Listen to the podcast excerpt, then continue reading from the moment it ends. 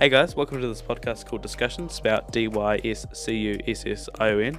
My name's Adam and I have dyspraxia. My name's Jack and I'm dyslexic. We're going to be talking about um, what it was like growing up when younger, being dyslexic and dyspraxic, and we're hoping to have some guests such as our parents on the show a bit later on.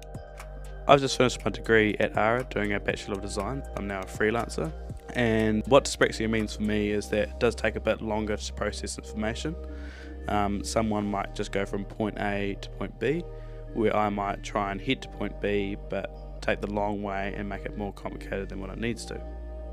And I'm a third year mechanical engineering student. Dyslexia affects people in multiple ways, but I find it affects my ability to spell and my ability to read.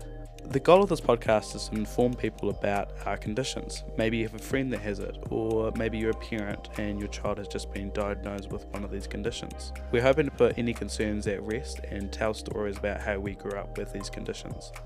If you have any questions or stories, please email us at Discussionpodcast at gmail.com, and we will see you in the first episode.